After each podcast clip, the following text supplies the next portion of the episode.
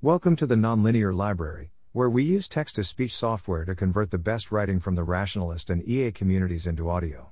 This is Donations and Budgeting, 15 Years In, published by Julia Wise on February 21, 2022, on the Effective Altruism Forum. Cross posted from Otherwise. Background My husband and I have donated half our income for the last seven years, and some lower percentage before that. Periodically, Jeff and I have written about our budget, for example, what's it like to give half? I haven't written an update in a long time, because our income has risen enough that it no longer feels like our budget will be relevant to most people. I feel weird about it, but here's an update despite the weirdness. Jeff has fairly recent donation numbers and spending numbers. Here I'll focus on the question of how much, rather than why or where we donate. Where we started. Jeff and I got our first real jobs in 2008, shortly after he finished college and one year after I did. I had cared a lot about donations since I was a teenager, and I had donated as a student, but this was the first time Jeff and I were making all our own financial decisions. The economy had just crashed, and I job hunted for months before finding a job via a temp agency. Jeff started working in computer programming. This wasn't a given, when I first met him, he was majoring in linguistics and computer science, and was considering grad school in computational linguistics. I also thought that if he wanted to try being a full time folk musician, I might be able to support us both. But in the end, it was a lot easier to get jobs in programming than any of those other things, so that's what he did.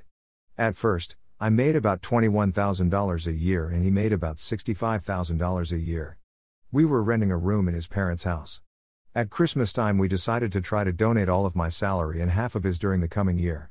We were over optimistic. For one thing, we forgot that we were going to need to pay taxes. In the end, we donated 32% and tried to make it up in future years.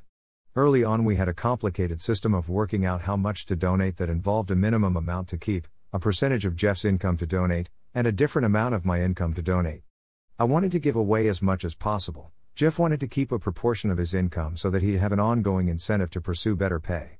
Later, we simplified it to a commitment of donating at least 30% of our joint income. We took one year off from donating when I was in social work school, but have donated about 50% every year since then. We thought a lot about how to be frugal, Jeff because it was his natural inclination, and me because I wanted to donate money by default and only keep what was necessary. For years, we each had a weekly allowance, initially $27 per week and eventually $55 per week. There were also some extra contributions to this, like when Jeff earned money playing music for Contra dances. This allowance originally covered clothes, phone, books, vacations, and all other optional personal spending. Eventually, we counted vacations separately, which meant we could go places in airplanes, which was seldom viable on the previous budget. The allowance budget was a compromise between my desire to donate as much as possible and Jeff's desire to have some money that I wouldn't worry about spending. But I actually enjoy spending money a lot more than Jeff does. I tend to have a steady flow of spending on clothes, household stuff, books, etc. Jeff occasionally buys something larger like a musical instrument, but most weeks he spends nothing. For the first 13 years, we tracked every dollar we spent. Two years ago, we stopped tracking, because it was a hassle and didn't seem that useful anymore. We stopped using the allowance system, and my spending rose, though I no longer know exactly how much. Jeff's probably stayed about the same. Current budget. The big thing that's changed is that we make way more money than we used to.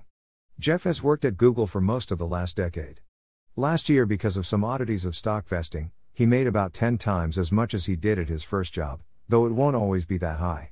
I moved to social work and then to working on supporting the effective altruism community. My current job pays better than the previous ones, but I've opted to not take the full salary I could dot as our income has increased, the 50% that we keep has also ballooned. It's an absurd amount of money. It feels unreal. Obviously, we could donate more and keep a smaller amount. We haven't done that because donating 50% was a compromise and Jeff would prefer not to go above that. I expect we'll look at this again once we know more about what college for our kids is likely to cost. What our spending looks like now. The main areas, from largest to smallest portion of our current spending donations, savings, taxes, house, kids, other stuff like medical and food, savings. There's a lot more money left over for savings than there used to be. Both of our employers offer a 401k retirement savings fund, and we both put the maximum amount allowed into that. A small amount also goes to a health savings account, which is essentially a form of retirement saving. The rest is in index funds. It's unclear what we'll end up doing with the savings. Some possibilities. If our kids aren't happy or doing well in the local schools, maybe we'd put them in private school. Our estimates of how much college will cost have fluctuated a lot. At one point, we were hoping it was a bubble that would pop as everyone started doing online classes or something, but it looks like the default expectation of college will cost a lot of money is still the case. One or both of us doing low paid or unpaid work for a while, such as starting a new project. Donating more than 50% later. Taxes. These are still significant even when half your income is donated and not taxed. Kids. Last year, our big splurge was a third one of these. Specifically, our current biggest expense, larger than our monthly mortgage payment, is childcare. It would be cheaper to have the kids in group childcare, the baby at a daycare, and the bigger kids at school in the after school program. But we've had a nanny this year, who was our au pair previously. That's largely for reasons of convenience to us, in home care means no extra commute and less hassle for us. It's also what the children preferred since it lets them be home together during afternoons and vacations instead of all in separate classrooms. Child related spending will decrease once all the kids are in school, unless we end up doing private school. House. We saved for years to buy a multifamily house so that we could live with friends. In 2015, we bought a two unit fixer upper near the subway that goes to Jeff's work. The area got a lot more expensive shortly after that, and a lot of our friends who didn't work in tech were priced out. The house needed work a new roof, new furnace, redoing the crumbling foundation, and a surprise mercury removal project. Several projects were a lot cheaper because Jeff did much of the work himself, like renovating one bathroom and adding another. We also paid for optional improvements to the house, like adding two bedrooms and solar panels. We rent out half the house to friends, so we now bring in a similar amount in rent as we pay in mortgage. The initial down payment and expansion made this a Vimes Boots type situation, where you can only afford to get in the money saving situation if you already have a lot of money. Other. As far as other spending, we're still pretty frugal.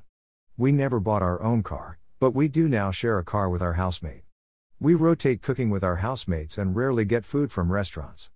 Our vacations are mostly to visit family or when we're already traveling somewhere for work. I buy most of our clothes secondhand, some of those things probably aren't a good use of time. I'll write up more thoughts on time and frugality later. Jeff notes that he has a lot more blog posts I could have linked to. His 211 giving related posts include some classics like The Privilege of Earning to Give and some non classics like Eating Just Peanut Butter, which is fortunately not something we have actually tried. Thanks for listening. To help us out with the Nonlinear Library or to learn more, please visit nonlinear.org.